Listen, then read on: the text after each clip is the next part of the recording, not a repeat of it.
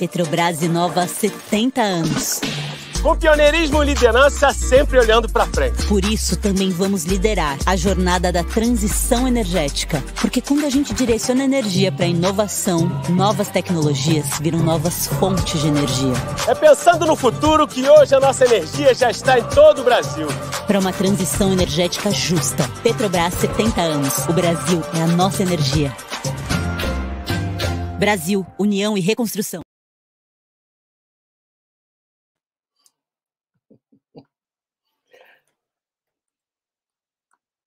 Olá, pessoal, sejam todos e todas bem-vindos à 12 edição do Energy Talks, nossa série para discutir desafios e oportunidades no mercado de petróleo e gás no país. Eu sou Felipe Maciel e vou conduzir nosso bate-papo hoje. Energy Talks é uma série patrocinada pela Petrobras e pelo governo federal. Você que já faz parte da comunidade da EPBR nas redes sociais, seja bem-vindo de volta. Você que está chegando agora, assine nosso canal e ative o sininho para ser avisado toda vez que a gente estiver ao vivo. Nosso bate-papo de hoje será sobre a revitalização da indústria naval no país, um tema que está envolvendo governo, indústria, mercado e tem reflexo direto na sociedade brasileira. Para o Talks de hoje, a gente tem como convidados Carlos Travassos, que é diretor de Engenharia, Tecnologia e Inovação da Petrobras, Alberto Machado, diretor de Óleo e Gás da Abimark, e Carlos Halford, que é coordenador geral de bens de capital do MIDIC, o Ministério de Desenvolvimento, Indústria e Comércio e Serviços. Nosso bate-papo vai ser dividido em dois blocos. No primeiro, cada um dos nossos convidados tem até 10 minutos para uma apresentação inicial, onde a gente vai nivelar as visões e, e o conhecimento é, de cada um dos nossos convidados sobre o tema, e depois a gente vai fazer uma sessão de perguntas e respostas, onde você que está assistindo a gente, que está acompanhando o nosso bate-papo, pode participar enviando a sua pergunta, o seu comentário. Então, para começar nosso primeiro bloco, eu vou passar a palavra para o Carlos do Midic. Carlos, boa noite, obrigado por estar aqui com a gente. Boa noite, Felipe. Agradeço a oportunidade de participar da discussão. É, boa noite aos demais participantes a todos que estão ouvindo.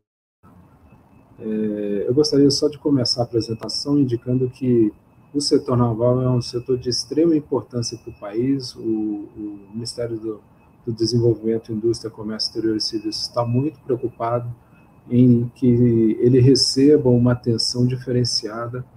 É um setor de extrema importância, não só pela geração de empregos, pelo número de empregos gerados, mas também pela atração de tecnologia, pelo desenvolvimento de engenharia e, digamos, pela, pela importância que o setor representa para as demais atividades econômicas do país e esperamos que com sua revitalização haja reflexos positivos, inclusive na questão da navegação marítima, cabotagem no país e reflexos também em toda a indústria que fornece equipamentos para a construção naval e, e os reflexos positivos também às cidades que abrigam os estaleiros, que têm uma sinergia muito grande com essa indústria e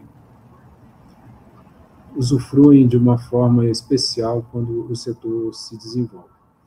É, nós atravessamos aí fases de difíceis, momentos em que o setor avançou muito, mas também sofremos momentos em que o setor se retraiu bastante. É, a ideia é evitar que isso, isso se, se prolongue no futuro e de forma que devemos trabalhar a indústria para que ela tenha uma estabilidade e consiga superar momentos de, de menor demanda, talvez com, com suprindo essa parte da, da, da, demanda que às vezes falta internamente com exportações. É, é um estudo que vai demandar um esforço de médio a longo prazo, mas importantíssimo aí para o conjunto de, de, da produção brasileira e da indústria brasileira. Eu vou, eu vou rapidamente projetar alguns slides.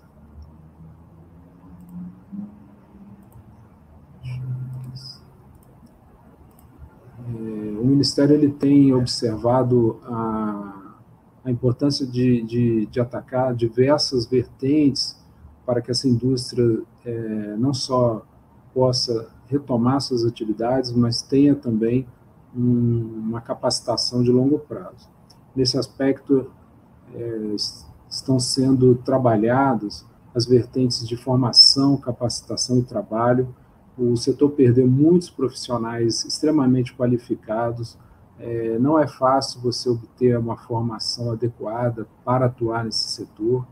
Então, uma, uma primeira, é, um primeiro aspecto que tem que ser observado é essa qualificação dos trabalhadores e, e, e profissionais que atuam no setor. Uma segunda tema que tem, obviamente, que ser muito bem trabalhado é a questão do mercado. Fazer uma boa projeção de mercado interno, fazer uma projeção de possíveis exportações, para que, como eu comentei, o setor tenha uma estabilidade de, de, de médio e longo prazo e não sofra, se a economia tiver algum momento de retração, não sofra tanto com essas retrações. É, temos também que estudar melhor aspectos de financiamento, tributação, regulação que impactam o setor. Existem alguns pontos ainda que devem ser trabalhados e para que o setor possa melhor se desenvolver. E isso está sendo feito em conjunto não só com o, o setor, mas também com entidades governamentais que trabalham essas questões. É, não menos importante é o desenvolvimento de fornecedores, a, a BIMAC está aqui presente na discussão, nós gostaríamos muito que esse desenvolvimento se desse em paralelo com o desenvolvimento interno de fornecedores de todo tipo de equipamento utilizado nessas embarcações que seriam construídos, ou em FPSOs, de forma que é, os dois lados cresçam juntos. A, a construção naval propriamente dita, mas também toda a indústria que fornece equipamentos, fornece toda a certificação desses equipamentos que vão embarcados. E, olhando o futuro, estamos também preocupados em observar uma economia circular, de forma que possamos abranger todo o ciclo de vida da, das embarcações, não só a construção, mas também a operação, e, no futuro, eventualmente, o descomissionamento, desmantelamento dessas embarcações, e não menos importante, são as tendências futuras para reduzir a pegada de carbono desses produtos e, inclusive, os combustíveis que utilizam. Então, todo um trabalho de, de redução de emissão de carbono está sendo feito tanto na, na construção como na operação das embarcações. E, como comentário, a gente também inclui nessa, nessa digamos, nesse setor a futura construção de é, geradores eólicos offshore.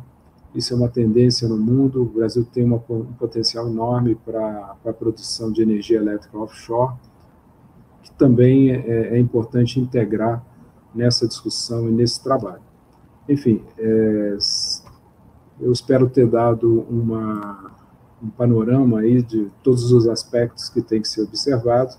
E só finalizar dizendo que nós estamos muito otimistas que isso, é, em conjunto com trabalhadores, é, o setor produtivo, governo é, e os usuários finais do, do, do setor, nós consigamos é, desenvolver bem e, e, levar esse setor a um, a um patamar que ele merece e que o Brasil precisa.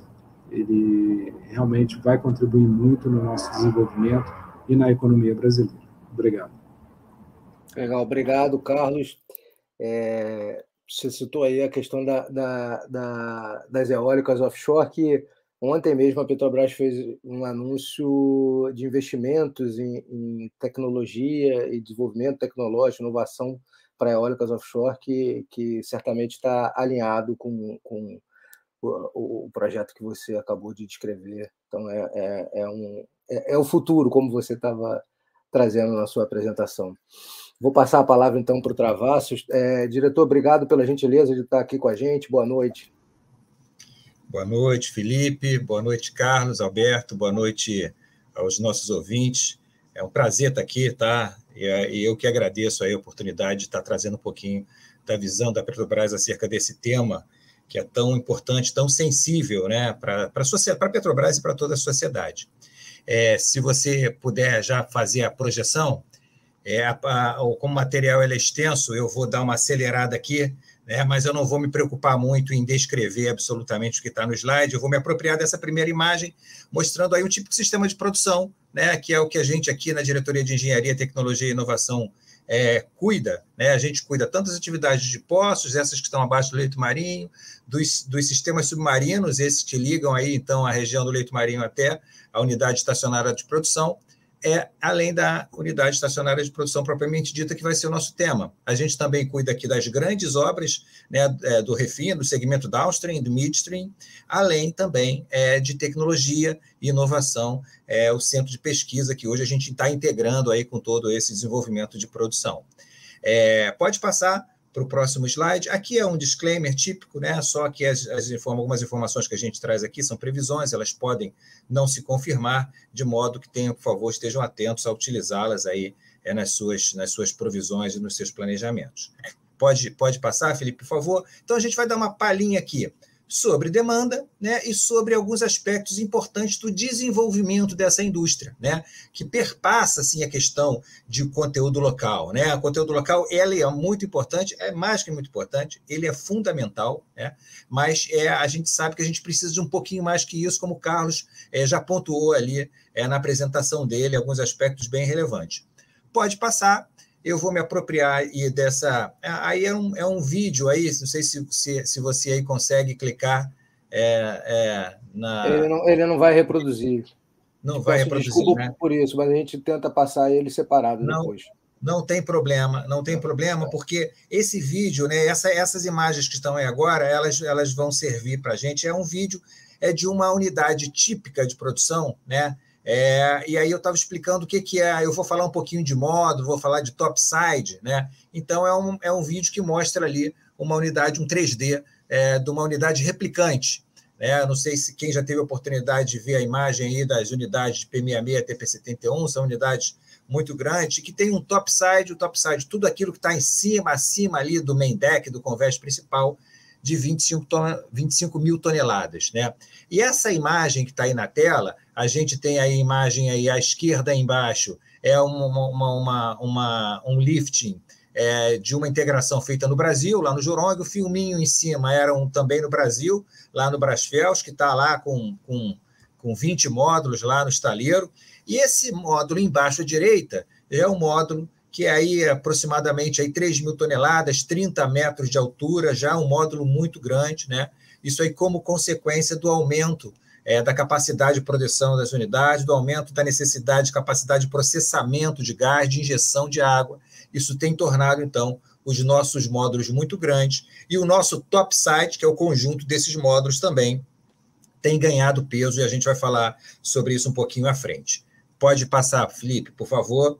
Essa é uma imagem aqui de portfólio, e aí só explicando um pouquinho aí o que está cheio, esses navios aí são os nossos FPSOs, são as nossas unidades estacionárias de produção, nos anos correspondentes de entrada em produção. Então, 2023 é um ano bastante desafiador para a gente, e que a gente tem no nosso planejamento a colocação de cinco unidades em produção. É, é, é algo sugêneres na indústria é, de óleo e gás. Antecipamos uma, que foi a P71, colocamos lá no finalzinho de 2022, já colocamos três unidades em produção, o Marlin 2, que é o Ananeri, o Búzio 5, o Almirante Barroso, e o Anitta Garibaldi, que é o Marlin 1, e a gente está aí com o desafio é, de colocar a unidade, a segunda unidade de Mero, o FPSO Septiba, que já está no Brasil, encostou essa semana ali no estaleiro Brasfels por uma curta temporada, e a gente vai para a locação com o desafio de colocar esse ano. Essas, então, essas unidades cheias são as unidades que estão contratadas, né? Ou estão em operação ou já estão em construção. E as unidades que estão vazias, que não estão preenchidas ali, são as unidades que estão em processo de contratação. E a gente já colocou uma barrinha aí, além do planejamento estratégico 23 27, a gente já colocou ali o ano de 2028, que a gente tem o BM-73, que é uma unidade que, que, cujo operador é a Equinor, o projeto é tocado por eles, a Petrobras tem uma participação nesse projeto, é, mas colocou aí também a Tapu 2, que a gente recentemente abriu proposta, CEPA 2, no mesmo lote, e a revitalização de Barracuda e Caratinga lá para 2028. Pode, pode passar, por favor, Felipe? Esse slide também eu já cheguei a apresentar em outro evento, e aí agora eu vou me apropriar um pouquinho do que eu falei sobre módulo.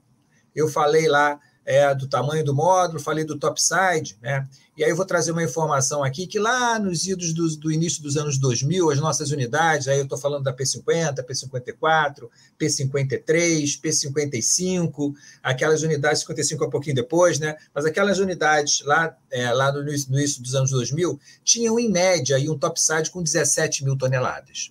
Quando a gente vai para um outro momento. Aí falando já das unidades replicantes, né, P61, 62, P66, 67, enfim, é, até a P71 e das unidades da seção onerosa, 74 até 77, esse topside ele tinha aí, em média um peso de 25 mil toneladas.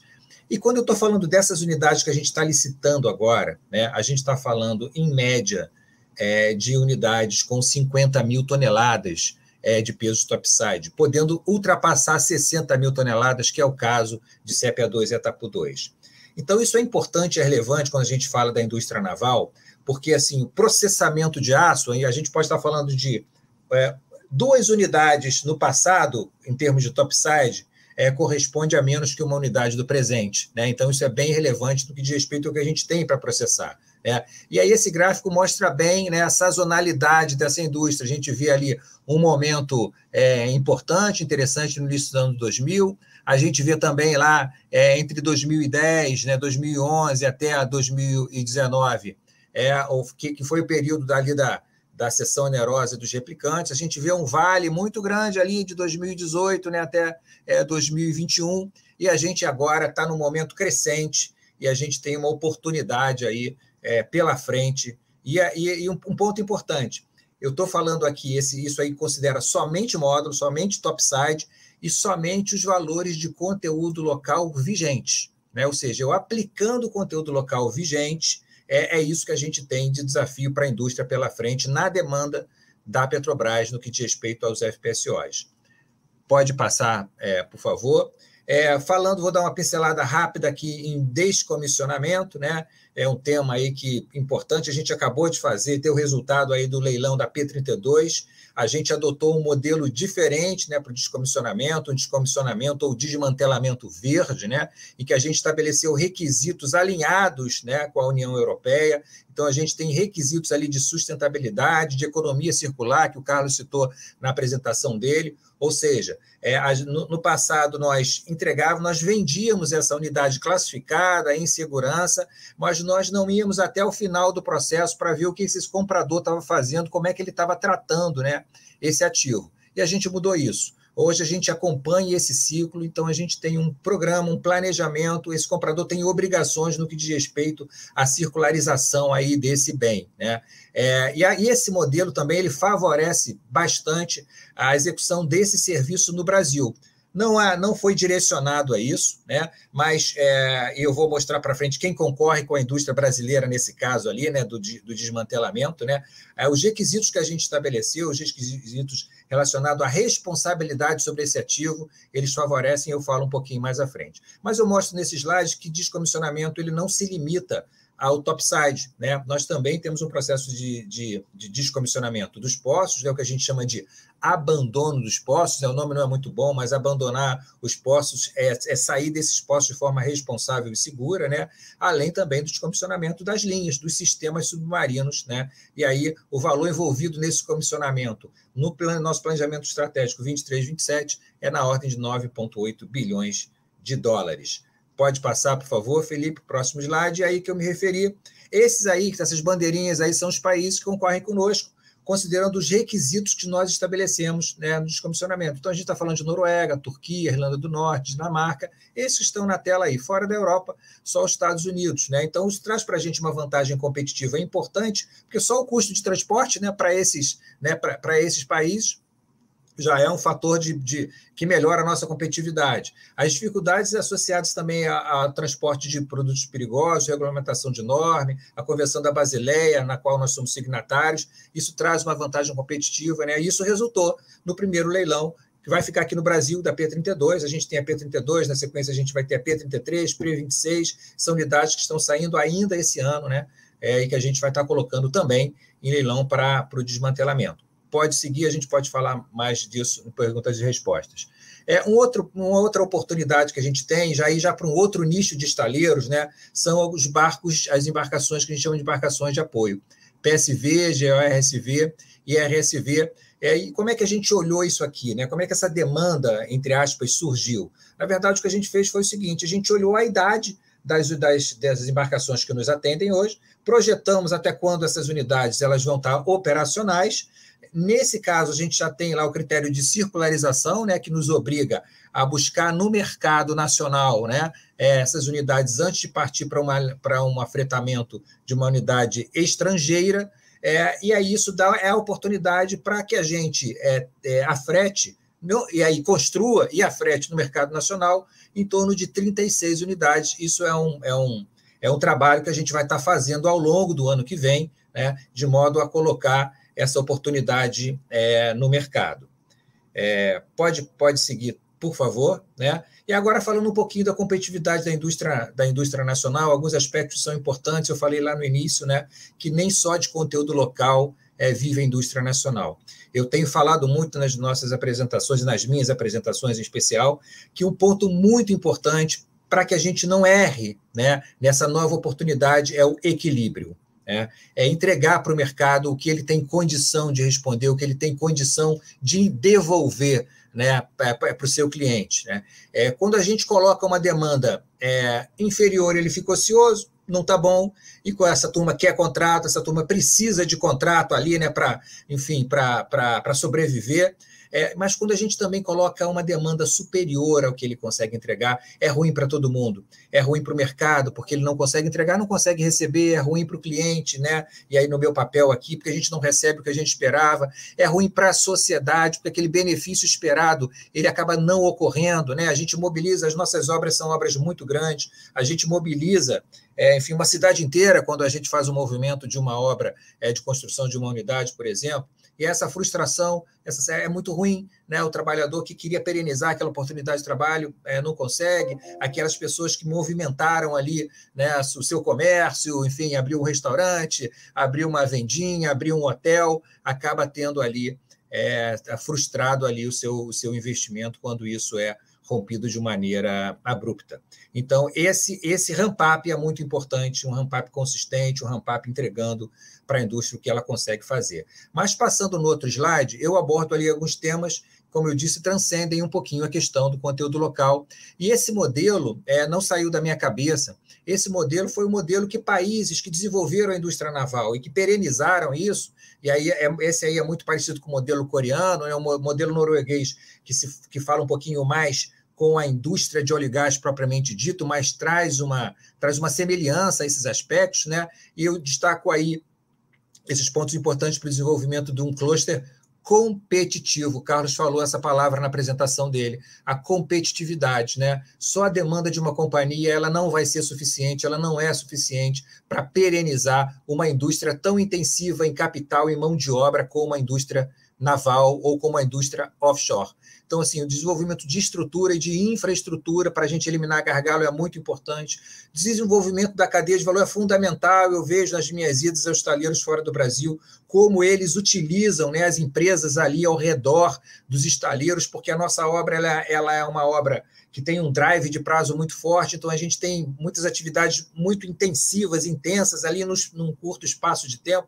Eu tenho que fazer muita tubulação muito rápido, tenho que fazer muita estrutura muito rápido, então você tem uma cadeia de valor para te apoiar nesse pico de demanda é muito importante, né? Transferência de conhecimento, e aí fala muito com a competitividade, né? Os nossos processos Fabris, a gente tem que evoluir, avançar nisso. Aí daí é importante ter uma engenharia brasileira forte aqui no Brasil e a questão dos fatores humanos, aí fatores humanos aqui eu me refiro à capacitação de mão de obra, ter uma mão de obra qualificada é, e abundante para, enfim, atender a demanda do mercado. E o próximo slide é, aí eu já trago uma visão um pouquinho de estratégias, de diretrizes de país, de Estado, né? lembrando que essa política não é uma política de empresa, não é sequer uma política de governo, é, a indústria naval é uma indústria de ciclo longo, para ela se considerar, para ela se consolidar, ela não consegue se consolidar em um, dois, em três, em uma obra, ela se, ela se consolida através de um ciclo longo, né? E aí tem aí, acho que é que aí os aspectos, alguns deles o Carlos abordou também, legislação, regulamentação, políticas do nosso executivo, o financiamento, né, que o Carlos citou, a gente tem o Fundo Maria Mercante, né, e a participação estatal no setor, né, a participação do governo é, identificando e tratando e cuidando dessa indústria, né, os altos e baixos que existem, as dificuldades que surgirão, e aí é um plano estruturado, e muito do que está aí, é, existem algumas iniciativas que estão acontecendo, e o próximo slide, que já, eu já me encaminho aqui para o final da minha apresentação, né, é, ah, não, eu, eu, antes eu dou uma pincelada aqui, falando aqui de alguns sistemas. A gente pode passar esse slide, fica para perguntas e respostas, que meu tempo está estourando. Eu prefiro focar nisso aqui, que são algumas iniciativas que estão em, em andamento, né? com a participação, inclusive, do MIDIC, participação do Sinaval, do sindicato, né? É, do BNDES, algumas reuniões que a gente tem feito, frente parlamentar, é, enfim, direcionadas às ações relacionadas à indústria naval, no qual a, Petrobras tem participado, tem ajudado né, é, nessa demanda, mostrando ali o que a gente tem é, de oportunidade. Bom, é, é, isso que eu tenho, que eu, que eu trago aqui para vocês. Eu fico à disposição aqui para as perguntas e respostas. E mais uma vez agradeço a oportunidade, devolvo para você aí, Felipe. Olá, pessoal, boa noite a todos. De volta. Carlos Travasso, Carlos Ralfed, Alberto Machado, tivemos um imprevisto. Doutor Alberto, você acertou na mosca. Estamos aqui com um clima intenso aqui no Rio de Janeiro. O Felipe está sem internet e sem energia em Niterói. Eu sou Gustavo Galdardi, editor da EPBR, estou assumindo aqui a substituição. É, pedir, claro, é, agradecer primeiro a paciência de vocês por terem aguardado a gente voltar. Pedir desculpa aí para a nossa audiência por esse inconveniente. Mas vamos lá. Doutor Alberto, o Felipe estava passando justamente a palavra para o senhor. A gente já ouviu é, o Carlos Travasso, principal contratante né, do setor aqui no Brasil, o Carlos Demidic também, com a visão da política pública, e o fornecedor, e o mercado. Como é que vocês estão vendo isso? Boa noite. Boa noite, Gustavo. Boa noite, Travassos. Boa noite, Carlos. É, boa noite aí a quem está nos assistindo e acompanhando. É, realmente, Aqui está, estou no centro da cidade, aqui está chovendo muito, então isso deve ter prejudicado bastante as internets aí. Eu pedia para você botar minha apresentação, por favor? Eu vou focar a minha abordagem é, nos pontos mais conceituais de, de como nós podemos ter uma indústria é, forte aqui no Brasil. E quando eu falo indústria forte, não é só o estaleiro, é todo a, toda a cadeia de valor envolvida, que vai desde a da engenharia até conceitual, do projeto conceitual, até a operação e depois o descomissionamento. Pode passar, por favor? É só para dar uma, um highlight sobre a Abimac. A Abimac ela tem atualmente cerca de 390 empregos na, no setor que representa. O faturamento ano passado foi 310 bilhões, um quarto disso foi em exportações, o que caracteriza que o nosso produto tem competitividade e, inclusive, qualidade e tecnologia para ser, para ser exportado. É, nós representamos cerca de 9 mil empresas, das quais 1.700 são empresas associadas à Abimac e que usufruem aí dos, dos serviços que a Abimac é, oferece. Dessas 8.500 empresas, elas são especificamente da área de bens de capital, capital mecânico. Estou falando de máquinas e equipamentos mecânicos. Vai passar, por favor? A BIMAC ela é dividida em câmaras setoriais por equipamentos, por linha de produtos, e essas linhas, essas linhas de produto que representam essas câmaras que estão em amarelo, elas são as câmaras que têm algum contato ou, ou, fornecem direto ou indiretamente para a indústria de petróleo e gás e das outras energias. A BIMAC ela atua em todas as energias, né? da, da energia é, é, nuclear, por exemplo, e a, até a biomassa, né? nós passando por energia solar, energia eólica. Então, nós temos atuação em todos esses segmentos. E nós temos uma Câmara em particular, que é, é essa que está em verde, que é especificamente voltada para a área de é, offshore e naval também, inclusive abrangendo a parte militar. Né? Os navios é, da, da Marinha também estão neste, neste pacote. Por favor, para passar. Esse aqui é um ponto importante que mostra a nossa carteira de pedidos e a capacidade instalada da, da nossa indústria, do nosso setor. Então, nós temos hoje é, um nível de ociosidade de 25%, isto trabalhando com um turno. Se nós quisermos aumentar a produção, o volume produzido, a capacidade de produzir, a gente consegue ainda aumentar, é, contratando mais um turno, já se dobra praticamente essa capacidade. Favor. Aqui eu queria dar uma, uma ideia básica de uma das coisas que complicam muito a participação é, dos níveis de máquinas e equipamentos, que são níveis em camadas é, inferiores, vou mostrar no próximo slide. Mas um ponto importante é que, ao longo das fases do empreendimento, na medida em que o empreendimento avança, as definições vão sendo tomadas e a autonomia de decisão do contratante vai diminuindo. Então, na medida em que o empreendimento avança ao longo do tempo, é, os custos, né, os valores aplicados vão aumentando, em paralelo, é, o poder de decisão, a autonomia de decisão vai reduzindo, porque decisões importantes já foram tomadas. Então, é importante que nós estejamos aqui é, presentes já na fase é, do, do projeto conceitual. É importante destacar que, muitas das vezes, quando o projeto começa, ele só chega no setor de máquinas e equipamentos quando já está na fase de detalhamento ou até mesmo na fase de construção e montagem. E muitas vezes a indústria fica prejudicada porque não tem oportunidade de participar ou de se preparar. Muitas vezes até não tem nem tempo hábil para fazer uma proposta adequada. Por favor. Aqui é só para dar uma ideia da cadeia de valor, e aqui tem um ponto que nos prejudica. A situação é uma situação real. Geralmente, o, cliente principal, que é o, o demandante de um FPSO, ou mesmo de, um, de uma, uma aplicação qualquer na área de energia, é, esse, essa oil company ou outra empresa, ela tem várias possibilidades de contratação. Ou ela contrata por meio de uma fretadora, ou contrata diretamente nos estaleiros ou nos EPCistas. Né? Só que, a partir daí, ela não, não tem mais visibilidade para o resto da cadeia de valor. E, justamente, uma área que gera uma quantidade significativa de empregos e que está no nível é, abaixo, aqui mostrando nessa pirâmide, no quarto nível, né? ou no terceiro, se você estiver é, usando uma contratação direta pela Oil Company direto do estaleiro, faz com que muitas das encomendas não cheguem a serem é, demandadas à, à, indústria brasileira. Então, independente de qualquer coisa que se fale de competitividade, de capacidade ociosa ou de mesmo de possibilidade de concorrer, muitas, muitas vezes nós não temos acesso às concorrências, porque ou quando elas chegam, elas estão muito em cima da hora, não, não houve tempo para o preparo adequado, ou também porque muitas vezes não é ao menos consultada, e, e é, esse é, é, é, um problema que está ligado com a metodologia usada de contratação, que é, temos que trabalhar em conjunto para achar um meio de mitigar é, essa, é, esse problema. Né? O, o Travassos mostrou aí aquela situação dos módulos e mostrou um vale ali de 2018 a 2022.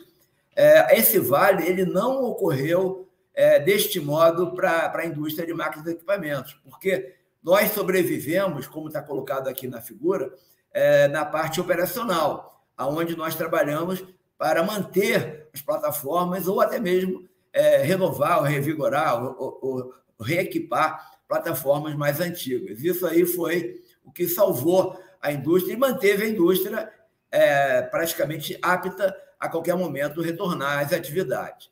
Por fim, já que nós estamos falando aqui é, de um trabalho novo envolvendo vários grupos aí que estão participando como atores desse processo, eu gostaria de, de colocar mais no próximo slide, favor, é, onde existem é, vantagens comparativas para o comprador, né, para a Oil Company ou qualquer outra empresa que esteja operando, algumas vantagens que têm que ser exploradas e talvez até, no caso, em termos de política industrial. E aí eu cito a proximidade com o fabricante, para qualquer problema, qualquer melhoria de processo possa ser utilizado, facilidade de fazer parcerias estratégicas com empresas locais, é, o idioma, que embora todo mundo aqui no, no, setor de petróleo e gás fale outros idiomas, principalmente o, o idioma, a língua inglesa, mas mesmo assim existem dificuldades quando você baixa no nível é, operacional é, nas, nas empresas que vão atender as demandas. O atendimento a normas e regulação, é, muitas vezes as empresas têm dificuldade de atender a regulação brasileira e as normas técnicas também. Muitas vezes também a colocação é feita com normas estrangeiras que a, a, a indústria brasileira não, nem sempre tem acesso. A facilidade de fiscalização, de diligenciamento das encomendas, o conhecimento da legislação específica do Brasil, economia de valores aí em termos de impostos, em termos de decisões ou posições burocráticas, também ausência de processos alfandegários numa manutenção futura, isso aí seja, por exemplo, é, aumento de estoques de partes, peças e componentes, o que vai acabar onerando o custo operacional, como mostrado ali naquele gráfico que, onde nós explicamos aí o poder de decisão versus o custo é, num, nas fases, nas diversas fases de um empreendimento. Né? As futuras adaptações e manutenções também são fáceis. A implantação de ASG, que a Petrobras está demandando agora, é muito mais fácil implantar o ASG com empresas brasileiras ou empresas instaladas no Brasil do que praticamente fazer isso com uma empresa, é, principalmente na China, que é um dos principais fornecedores, ou também outros países asiáticos. Né? A utilização de verba de PDI, é, que a, a, existe uma disponibilidade de verba é, daqueles campos de participação especial e que tem mais ou menos a obrigatoriedade de 30% a 40% de serem aplicados aos fornecedores, a indústria de máquinas e equipamentos ela não tem essa participação, não tem participado, porque o detentor dessa verba, que são as oil companies, elas não enxergam a demanda um pouco mais detalhada, porque elas fazem compras globais, é, é, um, é um critério de compra, um critério de, de ter o empreendimento disponível, mas prejudica bastante a indústria porque não tem esse acesso. Né? Então, citando aí as atualizações de processos são muito mais facilitados, o atendimento a emergências, como acontece várias vezes aí, não emergências graves, mas pequenas emergências operacionais, a simplificação da logística, o Brasil é um país bastante complicado, então, muitas vezes, é, ocorrem atrasos nas compras no exterior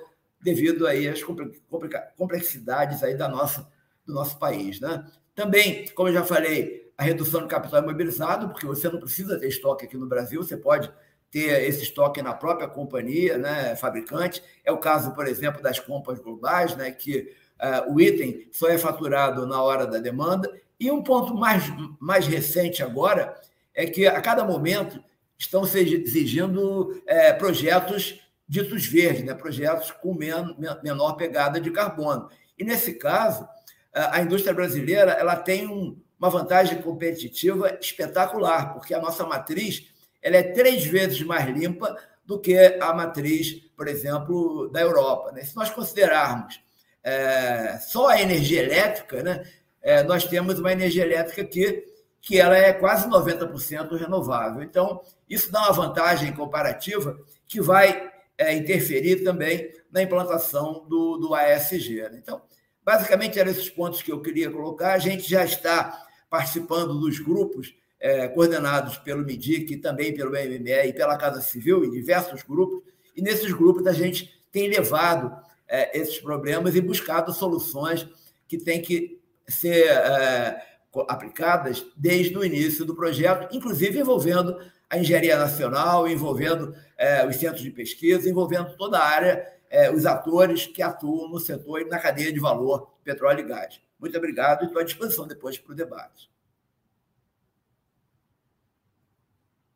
Obrigado, Alberto. É, bom, eu acho que tem um tema transversal que conecta as três apresentações, que é justamente como que a gente faz para ter uma indústria no Brasil sem os, os sustos, né? Uma indústria que seja é, que tenha encomendas constantes, que se desenvolva constantemente.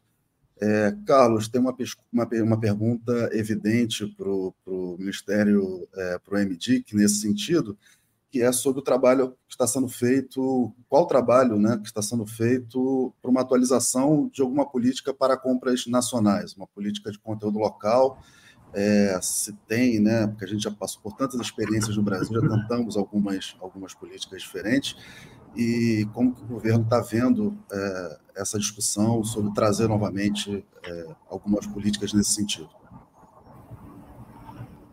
Obrigado, Gustavo. Bom, é, inicialmente é importante dizer que esse trabalho de médio e longo prazo que a gente busca desenvolver, ele, ele tem que ter como foco é, atingir uma independência de, digamos, de eventual exigência de conteúdo local. Nós temos que desenvolver uma indústria competitiva a nível internacional que consiga fornecer, pelos seus próprios méritos, pelo interesse do, do, dos compradores em, em, digamos, adquirir aquele produto que teria uma tecnologia adequada, teria uma pegada de carbono adequada, teria, digamos, todos os componentes que, que o usuário final necessita. É claro que, se você observar o mundo real, todos os países do mundo buscam, de certa forma, é, exigir algum conteúdo local para que é, as indústrias que estejam instaladas em seus territórios se desenvolvam e, e digamos, é, evoluam de forma mais rápida.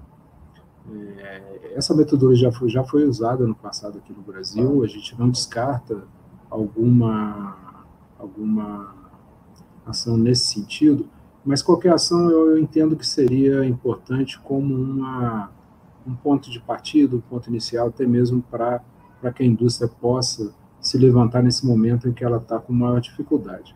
Mas não é, digamos assim, um objetivo final. O objetivo é que a indústria realmente ganhe competitividade e possa, digamos, é, produzir e, e, e, ter seus produtos demandados, independente de qualquer questão de exigência de conteúdo. Perfeito. Também quero deixar a liberdade para o Alberto, Carlos Travassos, se quiserem fazer algum comentário, é só abrir o microfone que eu, que eu concedo a palavra. Mas, Travassos, é, Petrobras, né? A Petrobras ela já contratou muito, agora ela está se planejando para voltar a contratar. Chamou a, a, a, atenção na sua apresentação a questão da, dos critérios verdes, né? Critérios de eficiência para a contratação, por exemplo, de embarcações é, de apoio, né? Para o atendimento desse serviço offshore. Vocês podem, você pode dar de mais detalhes sobre isso para a gente? Como que isso se conecta com a entrada do, dos estaleiros nacionais, por exemplo, no atendimento à construção de, dessas novas gerações de embarcações? Perfeito. É, boa noite aí, Gustavo. É, tem, tem uma relação muito forte. A gente tem observado na nossa cadeia de suprimento é, uma dificuldade grande de financiamento é, quando você não tem no seu projeto é, é um compromisso com uma redução é, é, da pegada de carbono, compromisso com a descarbonização. Nós já tivemos aqui, para você ter uma ideia, é, empresas que nos procuraram né, oferecendo é, a inclusão de equipamentos, inclusão de sistemas, inclusão, o exemplo que eu digo é do ciclo combinado, né, sem custo adicional é, porque ele conseguia uma condição melhor de financiabilidade quando ele colocava ali no seu projeto né, um recurso que tende ali então a diminuir as emissões. É, nós temos uma série de iniciativas relacionadas à descarbonização. Né? Naturalmente, a próxima geração de barcos de apoio já vai precisar ser, já vai ter uma pegada né, de, de, um, de um menor, menores emissões, né? isso aí sem dúvida. Nós temos nos nossos projetos do FPSO, né, essa última geração de FPSO, que a gente batizou aqui de All Electric, né, que são esses que estão em CEPA 2 e ATAPU 2, nós incorporamos iniciativas em que reduzem em 30% né, as emissões, comparado à geração anterior, né, comparado aqui à geração Búzios, né, é, nós eletrificamos né, a unidade. Nós temos hoje, neste momento, um projeto em curso, né, um projeto de revitalização de Marlin Sul, Marlin Leste, que, que a gente é, vai estar embarcando ali toda a tecnologia disponível é, nessa unidade é, para a redução do carbono. Isso é fundamental, inclusive, para a nossa indústria e para o nosso produto. A gente enxerga lá na frente que o produto que a gente vende, que o óleo, ele vai estar ali é, majorado, ele vai estar ali é, é, em relação à sua pegada de carbono. Então, é, para a gente é muito importante né, que, os nossos, que os nossos meios de produção também estejam descarbonizados, e isso facilita a nossa vida. Mas, nesse sentido, fica mais fácil também trabalhar e atender e certificar essas questões com a, com a indústria nacional? Dar um tema que o Roberto Machado colocou, né? atender esses critérios ESG com, com a indústria nacional. A gente está tá com uma discussão agora é, muito intensa na siderurgia, que é o imposto de, de carbono da União Europeia, como que isso pode mudar a nossa indústria oportunidade para o Brasil aqui. A indústria naval é o próximo elo, né, um outro elo já dessa cadeia. Como é que vocês estão vendo isso? É, olha, esse, esse é um ponto que está afetando toda, todas as empresas de petróleo. Ela, hoje a gente tem ali um, um binômio, né? Gente tem uma, ou até uma dicotomia. É, nós precisamos nos transformar, nós precisamos mudar a nossa indústria, nós precisamos descarbonizar. Aliás, mudar a nossa, a, a, nossa fonte de renda, né? considerando os combustíveis, a questão dos combustíveis fósseis. Né? Mas antes disso, a gente precisa ter operações é, com uma pegada de carbono menor, mas a gente é, tem que ficar de olho na rentabilidade. Quem vai financiar tudo isso, Gustavo, é, vai ser o, o óleo e gás. A indústria de óleo e gás é quem vai conseguir fazer o que a, a turma está chamando ali de transição energética. É, e a questão de custo ele é extremamente importante. Nós temos, e aí o Alberto colocou, né, falou aí um pouquinho da nossa matriz, de fato, a indústria, a indústria nacional ela tem uma vantagem por conta da nossa matriz elétrica, ela é mais limpa, ela é invejável, né? Então, é uma vantagem. O que a gente tem que fazer com isso é transformar esta vantagem é, ambiental, vou chamar aqui assim, é de uma vantagem competitiva. Né? Isso precisa ser, de alguma maneira, majorado. É, enquanto nós não majorarmos isso, vai ser difícil a gente conseguir se apropriar dessa vantagem que o Brasil tem, né, que as indústrias brasileiras têm. Né? Uhum. Então, esse movimento né, que você citou ali, né, do, enfim, de, de carbono, né, enfim, do mercado de carbono, é, hoje a gente está no mercado voluntário, né, de mercado compulsório, é um movimento que vem. A gente vai ter que olhar com muito cuidado como é que isso chega para também não diminuir a competitividade da indústria da indústria local, né? A gente vai ter que tem que sopesar muito bem isso, né? mas é, é, é uma tendência, a gente está muito atento para isso. Para as nossas operações, nós temos programas específicos para descarbonizá-las, né, para que a gente tenha, como eu, eu citei o exemplo aqui é, de, uma, de uma tecnologia, mas a gente, em todas as áreas, para você ter uma ideia aqui, até a rota né, e a velocidade dos nossos barcos de apoio hoje a gente controla para diminuir a emissão. Né? Então, a gente tem uma série de iniciativas aqui é, nessa direção, mas aqui um, um ponto que é muito comum, está muito presente nas discussões das indústrias, da indústria de óleo e gás, é como é que a gente faz essa transição ou faz essa transformação sem perder valor. Né? É, é, ela não vai acontecer se nós não tivermos um frame regulatório, se nós não tivermos um ambiente de mercado propício para que ela aconteça. E é isso, assim, você aqui é um pouco agudo. Ela não vai acontecer por amor. Né? ela precisa de um ambiente é, negocial ali adequado para que isso é, ocorra e seja efetivo e perene. Perfeito. Alberto, vi que o senhor abriu o microfone, um comentário? É, eu, eu, é exatamente isso. E tem um detalhe também adicional, que é o problema da, do que a gente chama de segurança, né? porque você tem várias seguranças. A segurança ambiental, a segurança operacional, a segurança econômica, a segurança energética a segurança geopolítica, é o caso, por exemplo, que a gente viu aí é, na invasão é, da Ucrânia. Quer dizer, então, a gente tem que trabalhar de tal forma que nós, temos que nos antecipar aos fatos para justamente poder ganhar, e aí, como o Travassos falou, transformar uma vantagem comparativa numa vantagem competitiva. E aí, o Brasil tem um monte de vantagens aqui. No, se você olhar, é, nós temos todas as energias em abundância, né? energia primária, nós temos possibilidade, pelo parque é, instalado, e também temos capacitação em engenharia e, e centro de tecnologia, para ir caminhando ao longo do tempo e sempre um passo à frente, olhando a transição não como fim do petróleo, né? na verdade, a transição vai se dar por meio do petróleo e passando assim também pelo, pelo gás natural, que é, é, é, na verdade é um hidrocarboneto também. Então, esse é o ponto que a gente tem que considerar e o aspecto é, dessa matriz limpa, que está, está na, na parte de segurança ambiental, ela não pode ser nem o principal ponto, porque senão a gente atrasa todos os outros, mas também tem que ser olhada do ponto de vista econômico, como ninguém vai fazer por caridade. Agora, por outro lado, a gente tem que olhar também é, para os aspectos não financeiros é, no momento. Né? A gente tem que olhar ao longo do ciclo de vida é, aqueles fatores que não estão num primeiro momento. Eles, vão ser é, obtidos posteriormente, na, naquela soma que eu botei ali em termos dos custos que vão sendo colocados ao longo da vida útil é, do empreendimento. ok? Então é importante que a gente é, procure analisar cada vez mais a, a, assim, o ciclo todo. E aí, tanto o ciclo do empreendimento, como também a cadeia, a cadeia de valor.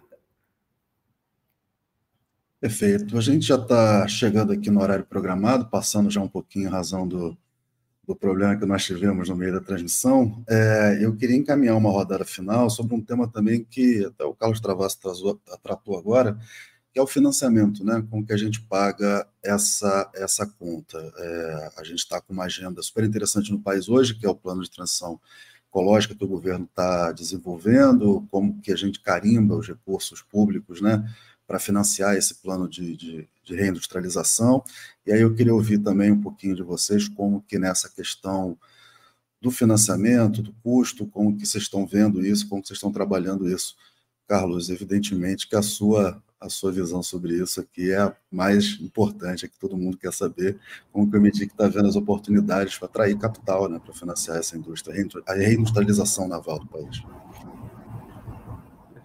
Olha, Gustavo, de fato, esse é um dos pontos mais complexos aí da, de toda a discussão. Não só pela questão de atrair o capital, como também da, da necessidade que o setor tem de oferecer garantias. Então, isso envolve tanto legislação para o próprio financiamento, como para o fornecimento de garantias aos estaleiros, para que eles possam tocar as obras e e aí movimentar toda essa estrutura, não só do próprio estaleiro, como também de, de máquinas e equipamentos no país. É, eu não teria muito aqui como adiantar é, soluções, isso vai surgir naturalmente aí da discussão que eu comentei no, no início da, da apresentação.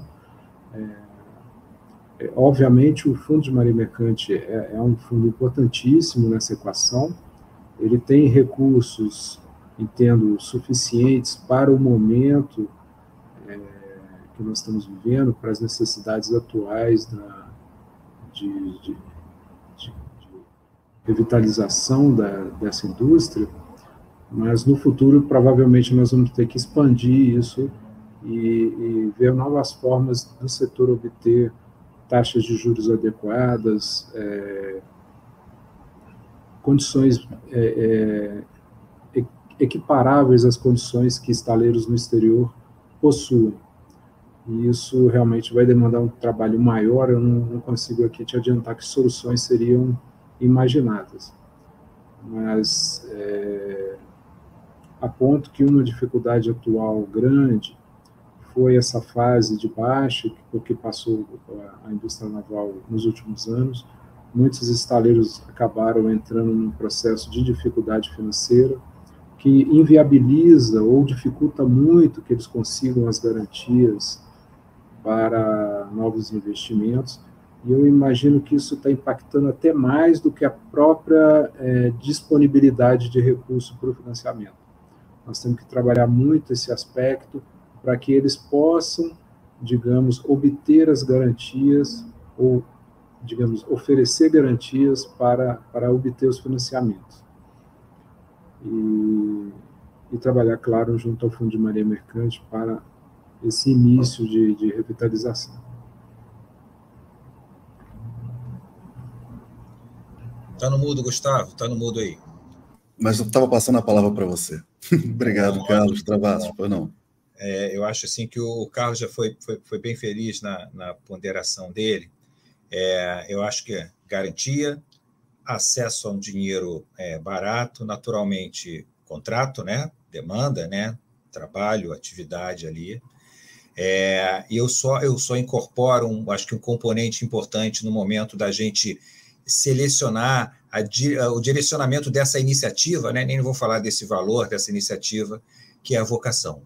É, eu acho que a gente tem que escolher bem, a gente tem que acertar, né? É, aonde a gente tem a vocação para ser competitivo né? O Carlos falou algumas vezes na apresentação dele, né? Essa palavra que ele é fundamental. A gente tem a competitividade. A gente não vai ser competitivo em tudo. Ninguém é. é eu tenho visto as obras que a gente faz na China, na, na a China manda serviço para fora da China. A Coreia, potência na indústria naval, várias atividades de construção naval ela faz fora da Coreia, né? Então a gente tem que escolher ali a nossa vocação. E aí sim, escolher essa vocação, é, pegar a nossa vantagem competitiva, como o Alberto né, citou ali, é, e aí mergulhar, e aí sim fazer um programa perene, e aí essa, e esses recursos, e aí, e aí não só necessariamente para os estaleiros propriamente dito, mas para toda a cadeia de valor envolvida neste processo. Né? E um deles é a engenharia. A gente não vai conseguir avançar se a gente não tiver uma engenharia muito forte aqui no Brasil, porque é na engenharia que são definidos ali os equipamentos. A engenharia olha para o lado, olha lá a turma lá do Alberto, ali da Bimac, olha, eu tenho isso aqui, é disponível. Né? Para a Petrobras, é também interessante, a colocação do Alberto foi muito correta, a gente ter um mercado próximo aqui. Né? Porque eu tenho necessidades aí que eu não tenho que trazer o cara da Noruega, não tenho que trazer o cara da Coreia, não tenho que trazer o cara da China, ele está aqui. É, a gente vai conseguir fazer isso em tudo? Não. A gente não vai conseguir fazer isso em tudo. É óbvio que não, especialmente no momento, no ciclo que a nossa indústria de óleo e gás está. A gente tem muito tempo pela frente, mas a gente não está numa rampa, né? A gente está ali num momento que a gente, que, em que todas as empresas estão olhando seus investimentos, elas estão olhando em direção à lavada, estão olhando lá para a eólica, né? Você citou lá no início, acho que foi o Felipe citou ali a VEG, o Carlos também nessa falou na apresentação dele, esse, esse, esse acordo que a gente fez, de acordo tecnológico que a gente fez com a VEG agora, está todo mundo ali buscando a sua transição. Está todo mundo nessa pegada. Então é muito importante, e aí eu só acrescento esse ponto, que a gente ache exatamente o nicho que a gente vai investir, que a gente vai viabilizar, que a gente vai, enfim, é, incentivar é, no nosso país. É o complemento que eu faço aí, Gustavo. Perfeito, Obrigado. Roberto. Bom, é, eu tenho dois pontos aqui a comentar. Eu concordo plenamente com os nichos. Eu acho que barco de apoio e, e, e alguns módulos nós temos total condição de fazer aqui. É, nós temos o problema do repetro, que é um complicador para, para a indústria brasileira, porque quando a Oil Company importa o módulo completo, ela tem isenção de tudo. Quando a indústria que monta no Brasil, a parte importada do módulo, ela não tem a isenção do imposto de importação. Então, são alguns, algumas distorções que existem que pioram a situação da indústria. Um outro ponto também diz respeito ao financiamento, porque é, o navio ele tem mais ou menos 30%, o navio, uma embarcação no modo geral, tem 30% de máquinas e equipamentos. E nós não temos acesso, o nosso setor não tem acesso ao fundo de marinha mercante. E nós trabalhamos com juro de mercado, com alguma alguma ação da Petrobras, como é o caso do Progredir, mas que são paliativos que não, não, não resolvem o problema.